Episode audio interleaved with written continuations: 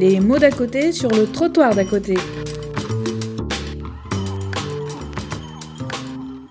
Le 13 janvier 2017, le collectif des associations citoyennes Avenir Éduc et le collectif pour une éthique en travail social ont organisé une journée intitulée Quelle réponse à la marchandisation du social? Le trottoir d'à côté a suivi cette journée et a recueilli les réactions de plusieurs invités après leur intervention. Quand le social lutte contre sa marchandisation, un jour de combat à suivre tout de suite. Monique Pesson-Charlot, bonjour. Bonjour. Vous êtes sociologue, vous travaillez au CNRS, vous avez fait énormément de recherches sur la question euh, de la manière de vivre des riches, on va dire, et puis aussi des conditions de lutte entre les classes sociales, un terme que vous avez employé aujourd'hui. Vous êtes là pour euh, faire un point sur tous les débats qu'il y a eu aujourd'hui, enfin, du moins ce matin dans cette journée. Vous avez voulu rester debout pour faire votre intervention, pour rester digne. Parce que vous avez senti que le public était euh, en difficulté ou au moins en souffrance. En souffrance, pas le, public n'est pas en difficulté parce qu'au contraire, euh, cette réunion par atelier au cours d'une séance plénière euh, ont montré que les, travailleurs sociaux, les responsables de cette journée étaient parfaitement dans la mesure de, nommer leur souffrance, de, de, décortiquer les processus qui aboutissent à la, finalement à la déshumanisation euh, des, usagers, des bénéficiaires des, politiques sociales, mais aussi à la, une forme de destruction euh, des travailleurs sociaux eux-mêmes. C'est-à-dire que la, souffrance, elle est au, au debout de la chaîne. Les usagers qui sont considérés désormais comme des moins que rien, des charges, des surnuméraires, voire même des déchets, et les travailleurs sociaux à qui on a supprimé, dénié, euh, dévalorisé les savoir-faire au profit d'un travail qui s'appelle même plus travail, de prestations qui relèvent de protocoles réglementaires et normatifs. Et donc, euh, cette souffrance-là qui était ce matin présent, euh, mais euh, tout le monde était assis, c'est parce que ça, ça, je trouve que j'ai bien aimé le concept de nuit debout, de cette idée de rester debout, le film Rester vertical, vous voyez, pour vraiment indiquer que euh, il faut jamais commencer à se soumettre. Il faut toujours être impertinent, toujours avoir la philosophie du non de Bachelard, de Gaston Bachelard, ce philosophe qui disait dès que on m'énonce une, une vérité, tout de suite je dis non, je conteste dans ma tête, et puis je réfléchis pour donner priorité à la réflexion. Alors, vous, la sociologue des classes dominantes, vous avez dit, vous nous avez dit en introduction que ce que vous avez entendu ce matin s'intègre parfaitement dans votre travail sur les grandes familles, sur les riches, puisque c'est notamment un, titre d'un de, vos ouvrages. Euh, pourquoi? Pourquoi euh, vous avez eu le sentiment que les questions qui ont été soulevées aujourd'hui rappellent votre travail? Ce qui s'est passé euh, ce matin s'intègre magnifiquement dans notre travail, puisqu'on montre que cette oligarchie hautement prédatrice des marchandise des classes dominantes. des classes dominantes, des riches, des gens des beaux quartiers, organise la marchandisation euh, de tous les secteurs de l'activité économique et sociale. C'est-à-dire que ça n'est pas seulement le secteur du social, mais bien sûr celui de la santé, de l'éducation, euh, les ressources agricoles, les, les ressources naturelles. Tout est marchandisé. On nous parle de mondialisation, mais c'est pas une mondialisation qui nous propose. C'est une marchandisation du monde, c'est complètement différent. Mais quelle est leur stratégie? Alors ça, c'est euh, précisément de garder pour eux et pour eux seuls les richesses et les pouvoirs. C'est euh, pour eux de euh, garder pour eux seuls les richesses de la planète, les ressources naturelles de la planète. On est des milliards d'humains, la planète est en état de finitude, un réchauffement climatique s'est mis en place qui est irréversible et qui va être dévastateur. Dévastateur pour qui?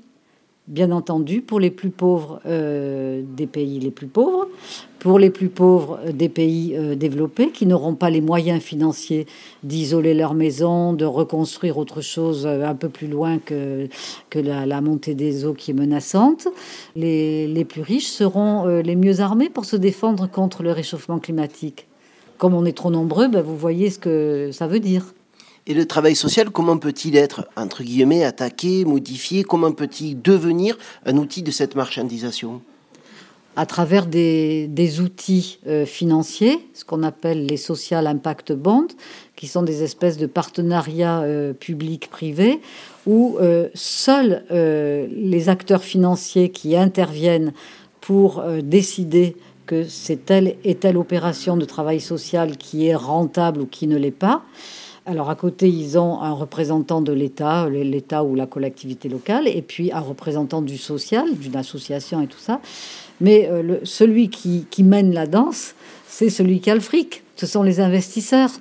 Le social est marchandisé également avec la, philanthropie qui devient maintenant un vrai business où on introduit à l'échelle de la planète euh, le néolibéralisme dans le domaine de l'éducation, de la santé, par l'intermédiaire euh, des philanthropes, euh, notamment américains, Warren Buffett et Bill Gates, qui sont, qui les rois. Mais il ne faut pas non plus oublier autre chose, qui sont les traités de libre-échange, euh, le TISA, le TAFTA et le CETA, qui visent tous les trois le commerce des services publics. Et il s'agit bien là de détruire en les marchandisant les services publics, c'est-à-dire ce sont des privatisations rampantes qui vont détruire toutes les normes réglementaires et environnementales euh, et sociales euh, des, États-nations dont les frontières doivent être ouvertes, mais c'est pas ça le plus important. C'est plutôt qu'il y a des normes euh, qui nous viennent tout droit des États-Unis ou du Canada qui vont être appliquées en, Europe. Et par exemple, ce seront des tribunaux arbitraux qui jugeront les, les États lorsqu'ils seront attaqués par les actionnaires des multinationales. Alors vous disiez que la marchandisation touche tous les domaines, pas que le travail social. Et ce matin, dans votre intervention, vous disiez qu'il fallait aller chercher les plus hautes sphères. Parce qu'on se dit, mais comment faire? Comment aller interpeller ces gens? Quel pouvoir on a face à, ces personnes-là qui, vous l'avez dit, ont les médias notamment, mmh. euh, ont, ont, une puissance économique bien plus forte pour imposer leur opinion, ils font du lobbying. Nous, pauvres travailleurs sociaux, on se sent complètement dépassés. Non, parce qu'il ne faut pas avoir ce sentiment, parce qu'en réalité, le travail que vous faites, chacun, chaque travailleur social, chaque association, est nécessaire pour euh, verbaliser, réfléchir ce que vous avez à vivre et pas le subir. Donc c'est déjà extrêmement important, ça donne de la dignité. Ce que j'ai dit ce matin, c'est qu'en effet, pour euh, moins souffrir, c'est très important de lever les yeux toujours en l'air d'où la position debout, vous voyez, lever la tête toujours euh, vers euh, les Marisol Touraine et euh, vers tous ceux qui portent des responsabilités énormes dans le domaine de la santé et du social, que ce soit les politiques, que ce soit les, lobbyistes, vous en avez parlé, que ce soit tous les acteurs qui, qui interviennent au cœur, par exemple, euh, euh, je ne sais pas moi, une entreprise du CAC 40, Vinci, qui a le, président de l'association Aurore, c'est euh, Xavier Huillard, qui est le, le PDG de, Vinci. Le vice-président, c'est le, directeur général de Vinci. Voilà, un spécialiste du partenariat public-privé. ça fait quand même bizarre. Et ça, on trouve ça sur Internet, on n'a pas besoin d'aller plus loin.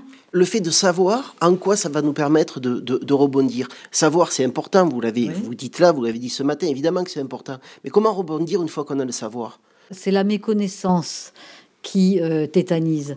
Le fait de savoir, ça, ça vous donne des ailes ça vous donne envie d'en découdre, ça vous donne envie d'aller à l'Assemblée nationale et euh, foutre un peu le bordel, ça vous donne envie d'être impertinent, ça vous donne envie de, de, faucher des chaises dans les banques euh, pour lutter contre l'évasion fiscale. À vous, chacun va trouver euh, les, les, modalités d'action. Mais si vous voulez, c'est ça. Ils veulent tout en haut de la société, ils veulent absolument vous individualiser faire en sorte qu'il n'y ait plus du tout de solidarité, ni avec les usagers que vous n'aurez plus à rencontrer, puisque s'il y aura des tas de, gens qui se... Voyez, les processus d'externalisation qui ont bien été démontrés euh, ce matin.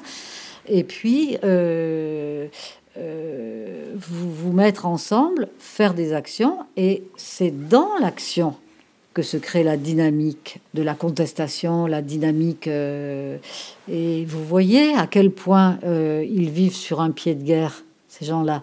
quand euh, Anne Hidalgo et Yann Brossa, le maire communiste et la maire socialiste de Paris, ont décidé de construire un centre pour sans-abri dans le 16e arrondissement qui n'avait que 18 places d'hébergement d'urgence, alors que dans tous les autres arrondissements, c'est par milliers, et que c'est le plus grand arrondissement en plus de Paris.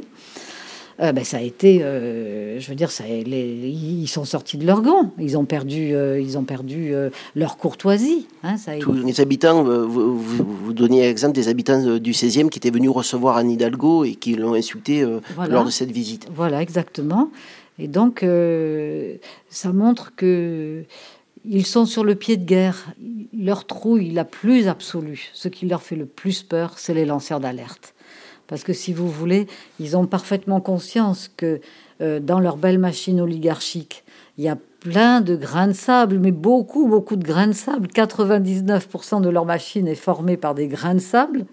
Les salariés, hein, tous, les, tous les gens qui travaillent pour eux, s'ils se mettent à, dans des postures euh, de dénonciation, de dévoilement euh, des forfaitures aux conséquences criminelles de ces prédateurs, euh, ben, ça pourra plus fonctionner. Donc, si vous voulez, euh, c'est très important d'être toujours, vous, travailleurs sociaux, d'être dans la, réflexion, dans l'action, l'action collective, comme on l'a vu ce matin avec le collectif des actions citoyennes. Enfin, vous, vous êtes vraiment dedans.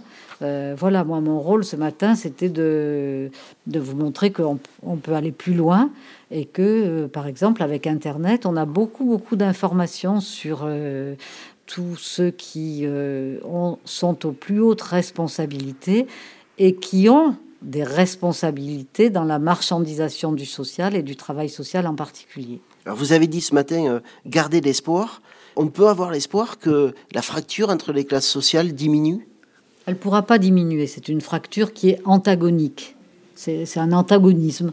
Tant que les titres de propriété vous donneront du pouvoir sur les autres, c'est ça qu'il faut changer. Hein, donc c'est euh, le système capitaliste qu'il faut absolument changer.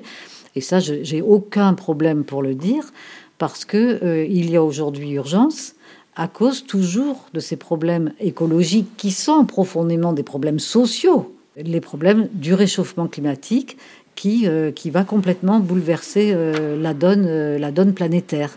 Et garder espoir, pour terminer, est-ce qu'il y a aujourd'hui un homme politique, un mouvement qui vous permet de garder espoir? Pas vraiment, mais en même temps, euh, je, rencontre beaucoup euh, de gens, comme ce matin, dans, on a animé avec Michel des rencontres dans toute la France. Votre mari avec qui vous travaillez? Avec qui je travaille. Et donc, euh, ce que je peux dire, c'est ce paradoxe absolument incroyable d'une France collective, associative, citoyenne, avec des initiatives incroyable dans tous les domaines de l'activité économique et sociale, dans, tous nos modes de vie, dans tous les secteurs de, notre vie. Et puis que ça va très loin, que c'est très fort, que c'est très beau. Et qu'est-ce qui va se passer pour que ça se fédère? C'est ça le grand point d'interrogation. Donc il faut, euh, je pense, euh, des intellectuels, des hommes politiques, il faut les, vos associations, il faut que tous on arrive et vous voyez, quand j'ai donné l'exemple de Nuit debout, j'avais pensé à un moment que ce mouvement au départ, euh, bon, ça s'est pas passé comme, comme ce que j'avais pensé, c'est pas grave, mais si vous voulez, euh, il faut arriver à, à, créer, euh, à faire que la mayonnaise prenne. On a tous les ingrédients pour une bonne mayonnaise et, et, prendre le pouvoir et renverser le système capitaliste. Parce que très sincèrement, c'est pas la peine de se voiler la face quelquefois, on n'ose plus dire ça. On n'ose plus parler de classe sociale antagonique parce que ça fait mauvais genre, ça fait ringard, ça fait ça fait du, politiquement pas correct, des mots qui sont devenus euh, inaudibles à la télévision, à la radio. Eh bien non, ces mots-là, nous devons nous les réapproprier. Cette pensée-là, euh, nous devons nous la réapproprier et puis agir en fonction de la gravité de la situation. C'est de notre responsabilité. Et euh, l'action est porteuse d'espoir. Le fait d'agir, c'est le fait de ne pas, de pas agir. Hein, donc les réunions, tout ce que vous faites, c'est très bien, toute la réflexion. Et puis après, euh, voilà, il faut qu'il y ait... Il faudra passer à l'action. Mais c'est une action de réfléchir. Merci beaucoup, euh, Monique Pinson-Charlot. Merci à vous.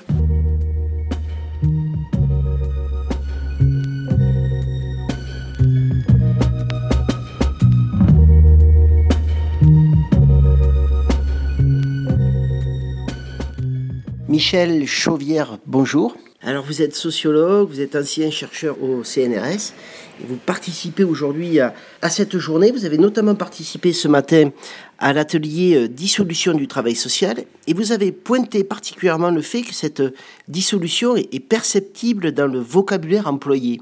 Notamment, euh, vous nous disiez ce matin que les mots ratatinent les humains et que les mots nous piègent.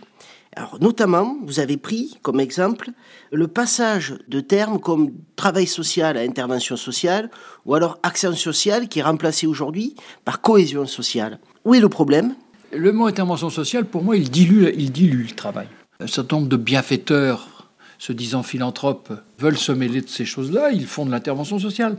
Quand euh, on va chercher le bénévolat ou le service civique, Hein, des tas de choses comme ça qui ne sont pas dans le travail social à proprement parler, au sens où c'est pas un travail. Quand je dis travail, c'est, c'est parce qu'il y a un équivalent en salaire. C'est ça qui fait le travail. Il y a une inscription dans l'organisation générale du travail avec les, les protections sociales afférentes. Alors en quoi ça, c'est un marqueur de la marchandisation du travail social? Ben, C'est un marqueur, pourquoi? Parce que ça renvoie à la question qu'est-ce que le social? Moi, je vois que le social n'est pas un service. C'est à la fois un langage, et il y a beaucoup d'atteintes sur le langage spécifique du social, c'est un jugement porté sur le monde, un jugement engagé, politique. Dans le fond, il y a des tas de gens que la question sociale ne, dérange pas, sauf si c'est eux-mêmes qui sont finalement malades une fois ou qu'ils ont un enfant qui pète les plombs, euh, ça commence à les gratter un petit peu. Mais ils n'en font pas un objet digne, un objet en soi.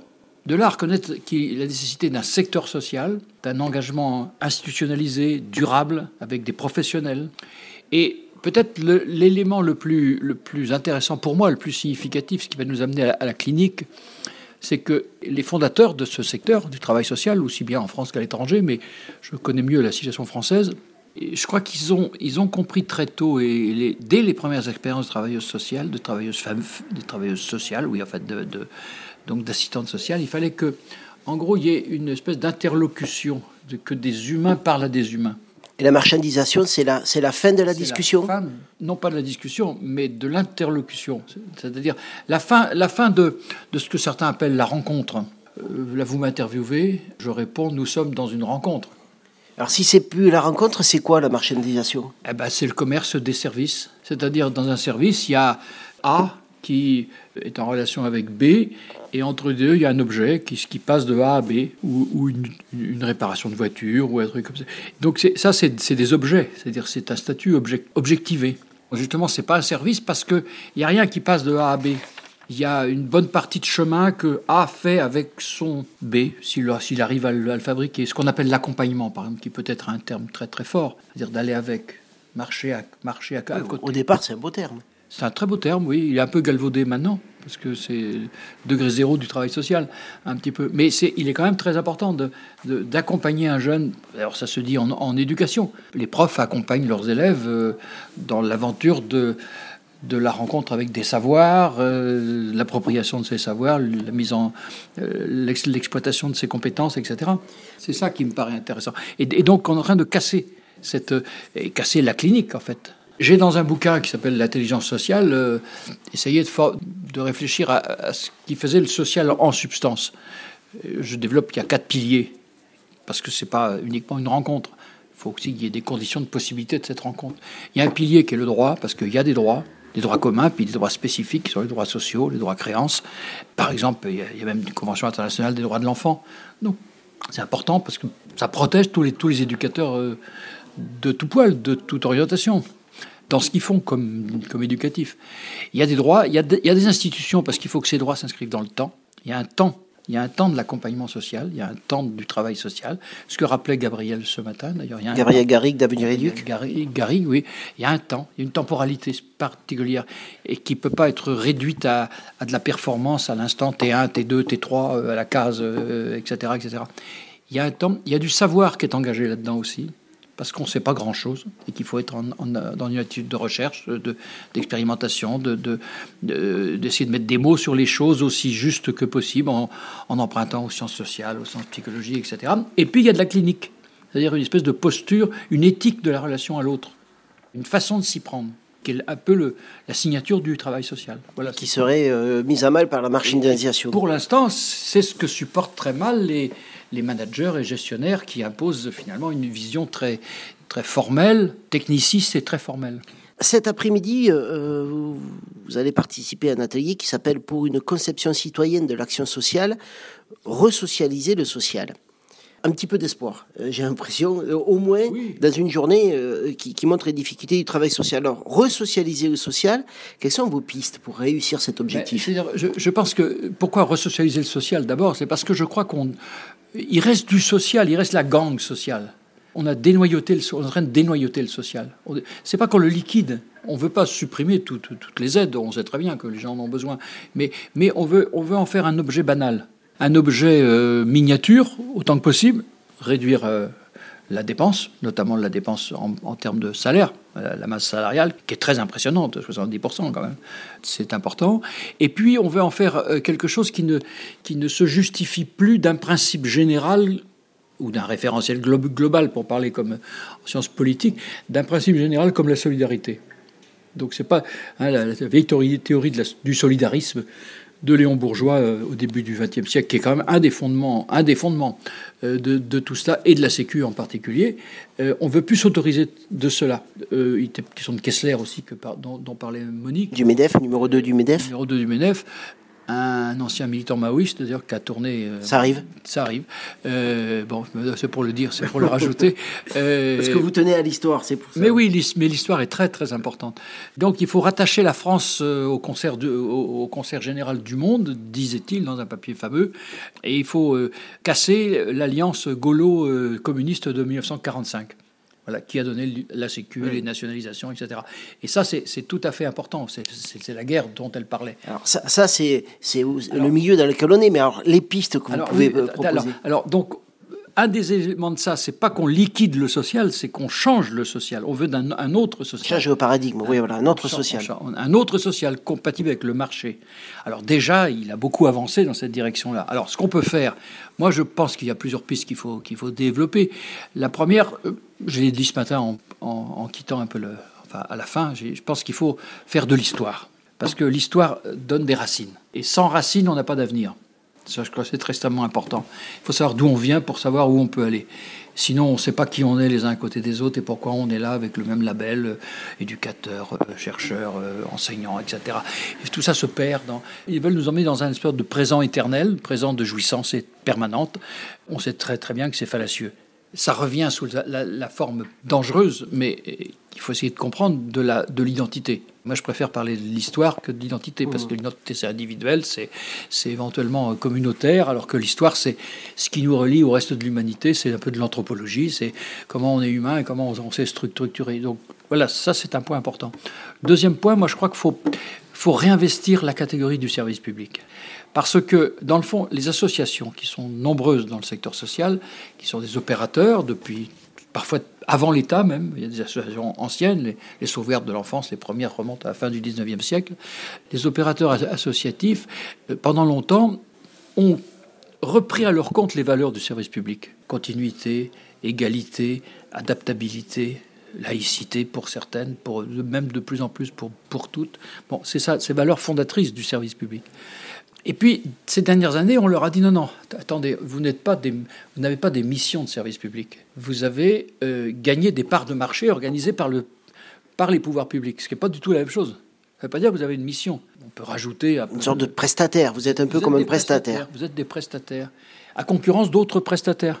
Et à concurrence même de, de gens qui n'étaient pas dans le jeu jusque-là, c'est-à-dire les entreprises lucratives. Vous êtes vous-même une entreprise, vous ne le saviez pas, mais vous deviez être de plus en plus une... Soyez proactif, soyez entreprenant, hein, soyez, allez chercher les parts de marché, inventez, innovez. Répondez aux appels à projets. Répondez aux appels à projets, etc. Cette espèce d'activation hein, pour en faire des, des prestataires. Ça veut dire qu'ils oublient leur lien historique et non lucratif avec le secteur public. Et je crois qu'il faut réinvestir cette idée qu'il y a une autre économie, et l'économie du service public en est une. Il est vrai que je suis fonctionnaire et que je défends un peu ma. mais, mais, je trouve que ça correspond quand même. Enfin, dans le fonctionnaire, et ça, c'est les thèses de Friot, le salaire n'est pas lié à l'activité. Il est garanti pour être, avoir plus de liberté dans l'activité. Là, on est dans un modèle inverse. Le salaire, demain, il va être individualisé en fonction des résultats. Une dernière question, euh, Michel Chauvière. Euh, Monique Pinson-Charlot disait ce matin euh, gardez espoir. Vous gardez espoir? Ah oui non, je suis pas pessimiste. Non, non, enfin, je suis pas pessimiste. Je, pense qu'il y, de y, de y a de la réserve. La preuve, c'est qu'on se réunit, c'est qu'on arrive à créer des espaces de liberté. C'est une journée de liberté aujourd'hui, après tout. Non, je pense qu'il y a de la ressource et puis je pense qu'il y a. C'est comme, dans, comme dans toutes les périodes. Euh, pour moi, le social, on va être tout à l'heure la définition du social, ça passe par des étapes. On a ou on n'a pas une sorte de, de, sens social, de réactivité sociale, de, de conscience sociale. Il y a des gens qui ont ça, pour des raisons d'éducation, de, de, situation, d'intelligence personnelle. Enfin, je ne sais pas comment ça vient, cette affaire-là. Avec ça, on fait n'importe quel social, c'est pas sérieux.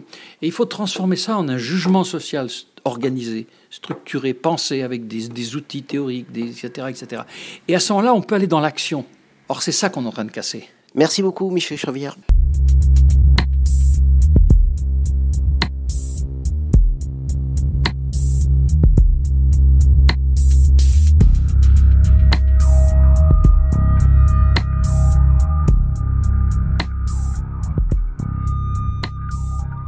Éric de Noyel, bonjour. Bonjour. Vous êtes membre du collectif pour une éthique en travail social qui organise, qui est une des trois associations qui organise cette journée. Vous êtes aussi euh, formateur dans une école du travail social. Vous étiez ce matin euh, dans l'atelier Bienvenue dans l'ère du social business. Qu'est-ce que c'est que le social business? C'est la transformation du social qui était pris pendant très longtemps comme l'affaire désintéressée d'un certain nombre d'associations, en désormais les affaires au pluriel intéressées par un certain nombre euh, d'acteurs, c'est-à-dire la capacité du secteur social à alimenter financièrement des groupes d'investissement, des banques et désormais ce qu'on appelle l'entrepreneuriat social. Tous ces acteurs qui viennent s'intéresser au travail social pour faire du business, c'est ce que vous nous dites. Tout à fait, c'est-à-dire que leur objectif, c'est bien d'en faire de la rentabilité. Qu'est-ce qui explique que ces acteurs qui jusqu'à maintenant étaient étrangers au travail social s'y impliquent?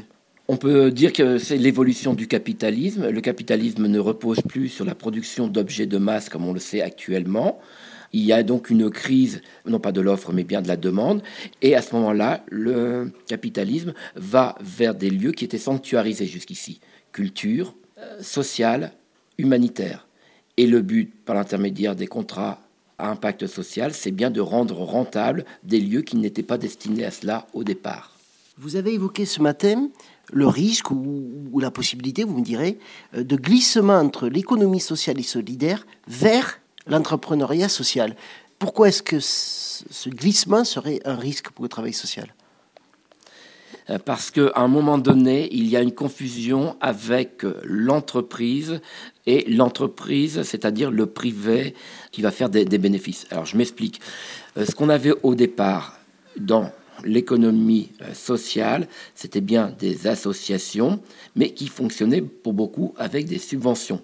Dans un premier temps, dans les années 80, il y a eu une critique de la dépendance de ces associations vis-à-vis du pouvoir politique, et un certain nombre de personnes ont dit allons vers le secteur marchand et le statut, mais avec un objet extrêmement euh, social, c'est-à-dire que euh, nous pourrions faire de l'insertion des, précaires, mais on le fait dans le cadre d'une entreprise. Parler de l'économie sociale et solidaire, de la création de l'économie sociale. Voilà. Et donc, à un moment donné, il y a eu un clivage entre, d'un côté, l'économie sociale et solidaire, entre guillemets, traditionnelle, qui a continué à avoir des valeurs tout en ayant un statut, par exemple, de SARL, et un certain nombre de lieux où la dérive est allée jusqu'à maintenant concevoir des bénéfices, des financements croisés. Donc, on pourrait définir les choses comme ça, pour résumer. L'entrepreneuriat social est une hybridation entre l'économie sociale et solidaire classique et le milieu effectivement marchand qui va impacter de quelle manière le travail social? Qu'est-ce que ça va modifier dans le travail social si celui-ci euh, dérive, pour reprendre un peu euh, votre expression, vers l'entrepreneuriat social? C'est-à-dire qu'à un moment donné, il va y avoir un poids de plus en plus conséquent des financeurs. Euh, voyons une des conséquences de cette arrivée des contrats à impact social.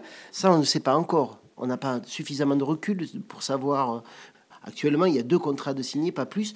Alors, il y a un élément qui nous permet de faire de, la prospective, c'est-à-dire que le rapport Sibyl sur les contrats à impact social a prononcé un certain nombre de recommandations pour favoriser justement ces contrats à impact social.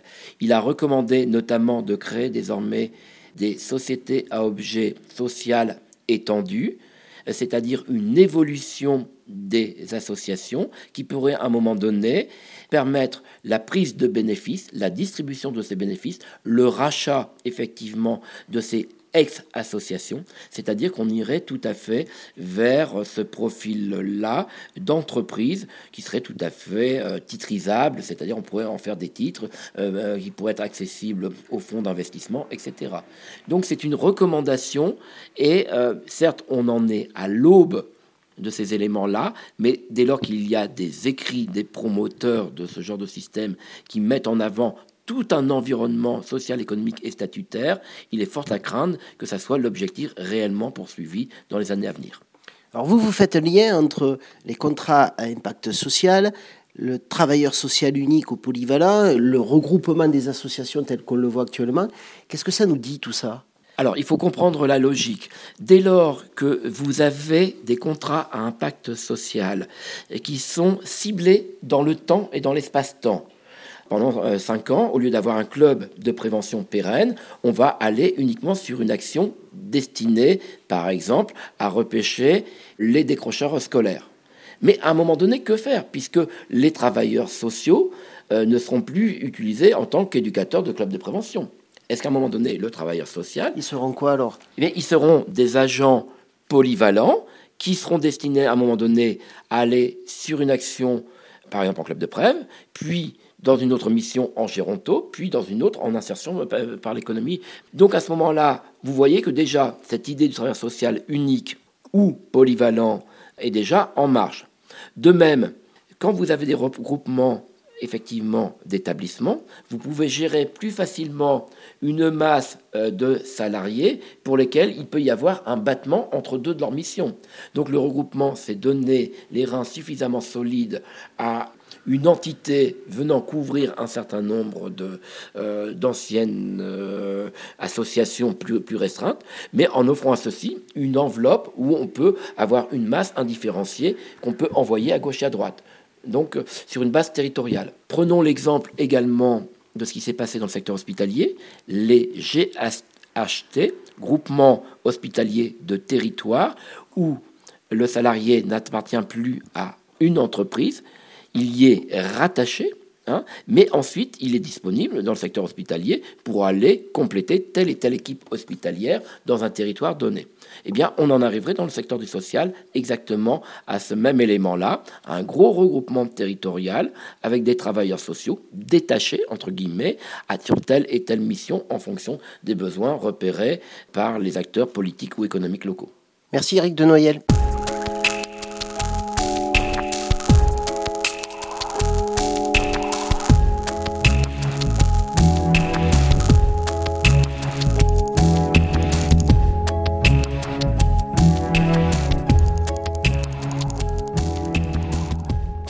Jean-Claude Boal, bonjour. Bonjour. Alors vous êtes donc le président du collectif des associations citoyennes, vous êtes un des organisateurs de cette journée. On vient juste de sortir euh, d'un atelier intitulé Quelles ressources financières pour une action sociale et citoyenne? Alors vous avez été plus euh, euh, l'arbitre de, de, ce temps d'atelier, puisque vous distribuez la parole, vous n'êtes pas véritablement intervenu dans la discussion. Alors justement, de votre position, qu'est-ce que vous retenez de cette heure et demie de débat? L'objectif de, ce, débat, c'était un petit peu de faire réfléchir l'ensemble des participants et du mouvement sur euh, euh, des propositions euh, alternatives à ce que on nous propose aujourd'hui dans la presse, dans les instances gouvernementales et tout, qui tournent autour, compte tenu de la diminution, de la réfaction des, euh, des financements publics et des subventions.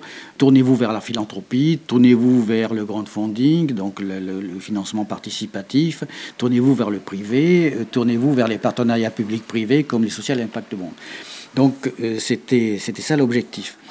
Euh, dire qu'on a parfaitement réussi sur tout, euh, c'est compliqué. Mais ce qu'on peut retenir, c'est qu'il y a quand même une idée force qui est venue, c'est que, euh, que, si on veut vraiment répondre à cette interrogation-là, il faut que la société civile, là il s'agissait d'associations, mais c'est vrai pour l'ensemble des travailleurs, l'ensemble des citoyens, se préoccupe non seulement de la redistribution de la richesse créée, Hein, euh, soit euh, par l'impôt, et ce matin nous avons beaucoup discuté des problèmes de, de, l'évasion fiscale, mais qui est un véritable vol fiscal euh, de la part des, des, grandes entreprises et des, des riches vis-à-vis de la société, qu'il faut aussi se préoccuper de la création de la richesse.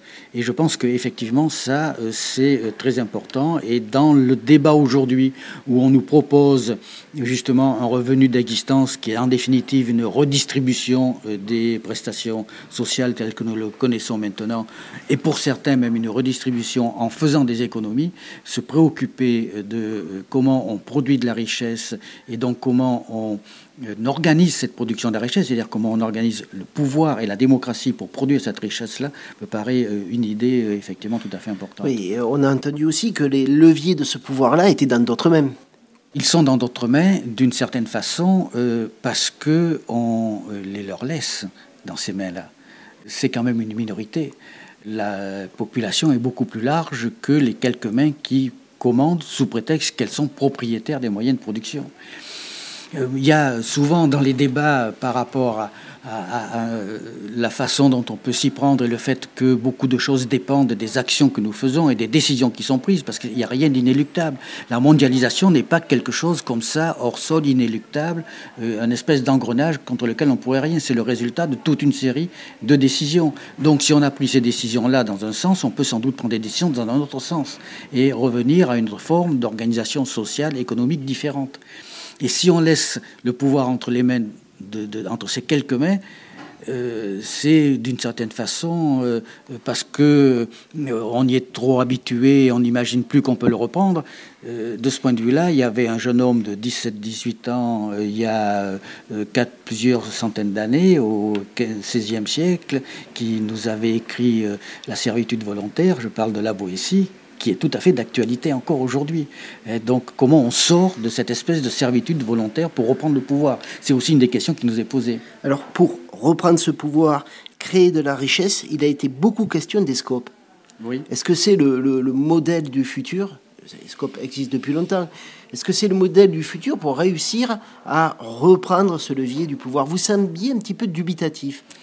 En tout cas, l'histoire nous a démontré que euh, les scopes n'avaient pas abouti à ça. Alors qu'au départ, le mouvement associatif et le mouvement de SCOF étaient pensés comme ça. Mais dans la pratique, après, elles ne se sont plus pensées réellement comme ça. Comme des leviers de pouvoir Comme des leviers de pouvoir et comme des leviers de euh, changement de société. Alors peut-être il y a effectivement à réfléchir dans ce sens-là, mais les modèles que nous avons euh, aujourd'hui, y compris dans des grandes organisations de la société, euh, de, de l'économie sociale et solidaire, je veux dire, que ce soit par exemple les banques coopératives ou que ce soit les très grosses mutuelles, on ne peut pas dire que ce sont des modèles de démocratie, des modèles de gouvernance, comme on dit, démocratique aujourd'hui, et donc de réappropriation réelle du pouvoir. Donc euh, il y a sans doute à réfléchir sur ces questions-là pour retrouver peut-être le mouvement initial, là aussi, des scopes pour qu'effectivement euh, il y ait une réappropriation euh, du pouvoir sur la création de richesses elle-même. Hein, c'est effectivement sans doute une partie de la solution, est-ce que c'est toute la solution? C'est là où je suis moins affirmatif. Quelles sont les autres solutions qui n'apparaissent pas dans, ce modèle du scope? Comment les associations, face à cette baisse de subventions, vont pouvoir continuer à exister? Elles vont trouver quoi? Mais moi, je pense qu'il y a une très grande bataille à mener sur l'impôt, ce que représente l'impôt comme solidarité sur un territoire donné et dans un pays, et y compris au niveau européen. donc, il euh, faut qu'on euh, accentue considérablement l'action et la pression contre l'évasion fiscale, contre ce, vol collectif que, représente l'évasion fiscale. Euh, on a à euh, revoir, y compris culturellement, un certain nombre de euh, décisions qu'on admet naturellement. Par exemple, je l'ai dit ce matin dans mon introduction, le Conseil constitutionnel euh, vient euh, de prendre une décision interdisant ce qu'on appelle le reporting, c'est-à-dire euh, la publication des bénéfices et des impôts payés par les grandes multinationales pays par pays, sous prétexte que c'est contraire au droit du commerce. Autrement dit, sous prétexte du droit du commerce, le Conseil constitutionnel vient de déclarer que l'évasion fiscale est un droit fondamental des riches et des multinationales. C'est quand même assez scandaleux, alors que justement la loi qui avait été votée était faite pour essayer de lutter contre cette évasion fiscale. Qu'un euh, organisme comme le Conseil constitutionnel interprète la Constitution parce qu'il s'agit d'une interprétation dans ce sens-là me paraît tout à fait scandaleux aujourd'hui. Or, ça ne semble pas choquer la majorité de la presse, la majorité des gens, parce qu'on n'en a pas entendu parler dans la presse de ça. On ne peut pas imaginer de nouvelles manières d'accéder à, un capital pour les associations, mis à part la subvention alors la subvention, c'est traditionnellement la forme euh, la plus large de financement des associations. On peut aussi imaginer euh, des euh, autres formes, y compris des coopérations euh, avec des entreprises. On peut très bien imaginer des coopérations coopératives, associations, qui permettent de financer un certain nombre d'activités des associations. On peut imaginer sur un territoire des, des coopérations entre des associations et des entreprises qui sont préoccupées du développement de leur territoire. moi, je ne rejette pas ce type de coopération. Ce qu'on nous propose et ce qui est en train de se faire à travers les social impact bonds ou les contrats impact social, c'est plutôt la mainmise des, des banques, de l'oligarchie sur le domaine associatif et le domaine social. C'est ça que nous ne pouvons pas euh, accepter. Mais euh, des coopérations réelles sur une base d'un intérêt commun, discuté en commun, et euh, où chacun retrouve un certain nombre, conserve son indépendance et retrouve un intérêt commun, là, euh, il n'y aurait pas de difficulté. Donc, on peut être aussi imaginatif dans ce sens-là. Mais malheureusement, ce n'est pas ça qui nous est proposé aujourd'hui. Alors, euh, nous nous étions rencontrés par téléphone pour un appel en cours il y a quelques semaines pour parler de cette journée. Cette journée touche à sa fin. C'est une réussite pour vous. Il y a beaucoup de monde. Est-ce que c'est une réussite aussi pour, euh, pour toute la réflexion qu'elle a permis? Alors oui, c'est une réussite parce qu'il y a eu beaucoup de monde et nous avons refusé du monde faute de place. Ce qui veut dire qu'il y a quand même une vraie préoccupation et un vrai besoin de réflexion dans euh, le monde associatif. Hein, et, ça, c'est intéressant et c'est positif parce que ça veut dire qu'il se préoccupe réellement de ce que doit être une citoyenneté pris au sens large du terme, c'est-à-dire la préoccupation de la vie de la cité. Sur le plan du travail que nous avons fait, euh, oui, je pense que à la fois sur le plan j'allais dire pédagogique, un peu d'échange entre les associations, ça a quand même été assez riche et ça permet euh, à des associations d'origines diverses, parce que dans la salle, il y avait des gens qui venaient d'un peu tous les secteurs, l'éducation populaire, les coopératives, euh, les, euh, le, secteur de l'environnement, le secteur social, etc. Donc ce mélange est quand même quelque chose de tout à fait intéressant et tout à fait riche. Nous allons tirer un petit peu le, bilan un peu plus profondément pour voir le type de proposition qui, qui en sort, parce qu'il faut démêler un certain nombre de choses et je pense qu'on aura un certain nombre d'axes de travail euh, nouveaux euh, ou en tout, et, qui continueront à développer ce que nous avons mis en avant. Donc de ce point de vue-là, je pense que c'est plutôt une bonne chose. Après, est-ce que c'est une réussite à 100% euh, Pas trop, exigeant non plus, Jean-Claude Bois. On a passé en tout cas une, une bonne journée de réflexion et de rencontre. Merci beaucoup. merci.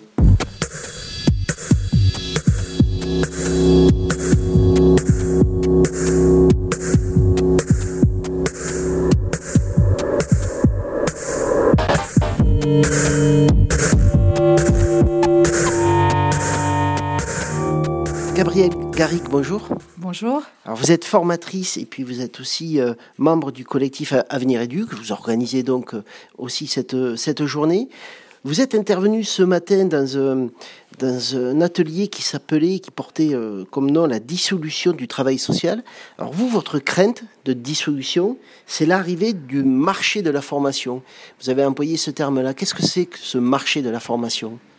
Bah, c'est à un moment donné euh, la possibilité euh, d'ouvrir euh, en fait les formations en travail social à des secteurs qui sont pas du tout du travail social, mais qui vont s'emparer de certains pans de la formation et avec la possibilité pour les étudiants de faire un module par-ci, un module par-là, et où finalement l'intérêt c'est plutôt pour les, lieux de formation de pouvoir vendre leur formation que de former réellement un métier avec notamment une perte dans le processus de formation, dans l'accompagnement de l'étudiant, dans la maturation aussi d'une posture professionnelle qu'on risque de voir peu à peu euh, mise euh, au second plan. Qui seraient ces acteurs dont, vous parlez?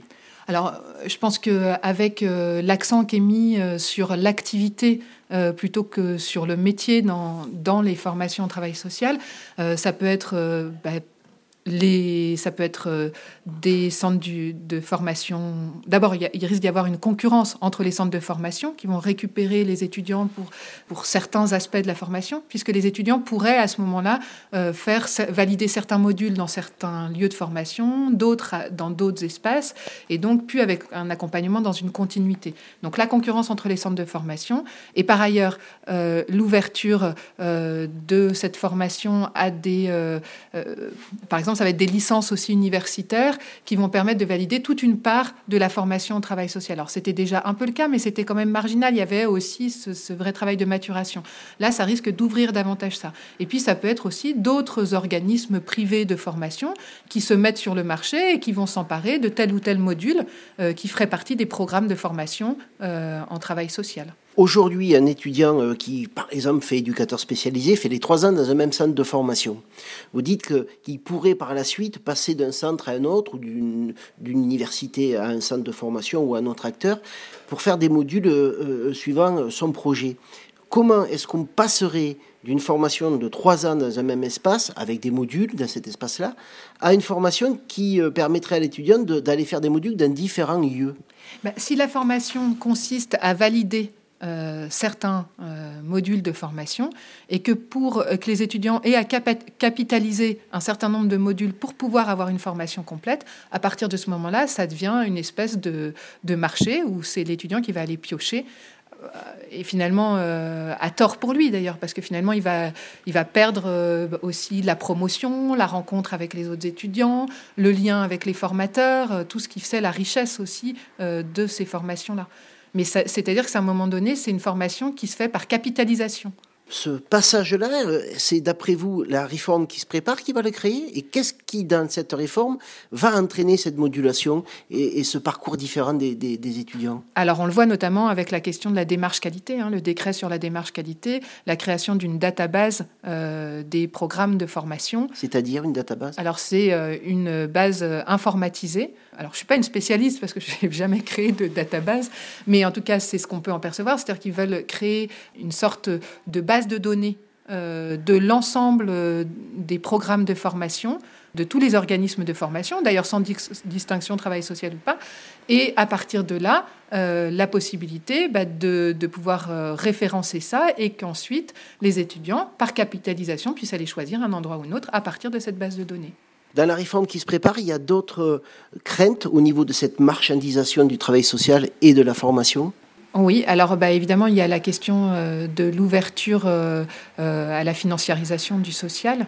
Euh, avec euh, euh, bah, le développement qui est préconisé dans le plan d'action en faveur du travail social, du partenariat privé-public et notamment sous des logiques d'investissement, avec les, évaluations du plan d'action qui seraient faites sur des indicateurs d'investissement. Donc on voit très bien que l'investissement est une logique qui aujourd'hui fait partie du vocabulaire du champ du social. Et d'ailleurs, on parle plus de travail social, on parle d'intervention sociale. Donc c'est à un moment donné mettre au second plan euh, ce projet de société qui est porté par le travail social au travers euh, d'interventions sociales circonscrites, délimitées, où là les acteurs, euh, qui, les acteurs à but lucratif seraient aussi les bienvenus. Il y a ça, et puis on voit aussi un autre enjeu, c'est la question des stages qui vient compléter évidemment la disparition de la clinique Hein, euh, dans, le travail social, qui est pour nous le, le socle, pourtant, qui est vraiment l'essentiel, euh, avec euh, notamment bah, la clinique se travaille par le processus de formation. Comme je l'ai dit tout à l'heure, ça tend à finalement devenir secondaire. Alors, les étudiants resteraient parfois dans certains centres, ça ne veut pas dire, mais en tout cas, il y a cette possibilité que ce n'est pas prioritaire, ça devient secondaire. Et puis, avec les stages, cette possibilité avec la réforme de l'alternance intégrative, de faire des stages qui éloigneraient euh, les étudiants de la pratique auprès des personnes en, contact direct et auprès aussi, et, et, qui ne pourraient pas bénéficier d'une transmission de leur père, comme ça se fait aujourd'hui pendant les stages. Alors vous êtes formatrice, vous, vous voyez comment la, euh, la formation de demain, votre métier de demain? Vous allez faire quoi d'après vous? Alors moi je crois que euh, déjà tout ça n'est pas acquis. Il y a des craintes, mais il y a des choses qu'on va pouvoir poser aussi. Hein. Et euh, à un moment donné, il faut aussi pas faire n'importe quoi. Et je pense qu'en tant que formateur, on est capable de dire qu'à un moment donné, il faut aussi pas faire n'importe quoi. Et donc rappeler justement euh, quels sont les essentiels, rappeler qu'une formation, ça se base sur un projet pédagogique, euh, et qu'il y a une formation avec un processus de formation, euh, et que nous, notre objectif, c'est aussi de former des professionnels du social à avoir une haute qualification dans la relation à l'autre. Donc on va se positionner, donc je suis quand même optimiste. Voilà, je pense qu'à un moment donné, on pourra se positionner et pouvoir défendre des choses qui sont importantes pour nous en tant que formateurs, pour les étudiants, mais surtout pour la société du futur euh, avec lesquelles euh, les professionnels du social euh, auront à travailler. Des, journées comme celles que nous vivons aujourd'hui, ça permet de, rester optimiste? Oui, ça permet de, ça nous redonne de l'énergie, ça permet de voir que ça permet de créer du collectif, de créer des liens, de voir que on n'est pas tout seul et qu'on n'est pas soumis à tous les dictats qui, qui veulent s'imposer à nous. Merci Gabriel Gary.